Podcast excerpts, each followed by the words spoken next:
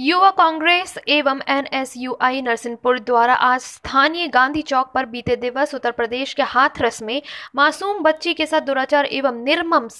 हत्या के विरोध में अत्याचारियों की तत्काल फांसी की मांग करते हुए मृत बहन को श्रद्धांजलि अर्पित की। उक्त आयोजन में युवा कांग्रेस विधानसभा अध्यक्ष रोहित पटेल, लोकसभा महासचिव अतुल चौरसिया, युवा कांग्रेस आईटी समन्वयक प्रियांग काहड़, एनएसयूआई आईटी सेल प्रदेश समन्वयक अंकुर बटरी, राहुल चंदेल, अभिषेक जाट, एनएसयूआई विधानसभा अध्यक्ष ईशान राय, जितेंद्र पटेल, अभिषेक प्रजापति, शिवम पाठक, शरद नेमा, अभिषेक सोनी, आयुष राय, आजाद खान, संजय मेहरा, नीरज सिलावट, किंग, वैभव कतिया, अभिषेक जाट आदि उपस्थित रहे। नरसिंहपुर जिले से विनोद चौक से की खबर।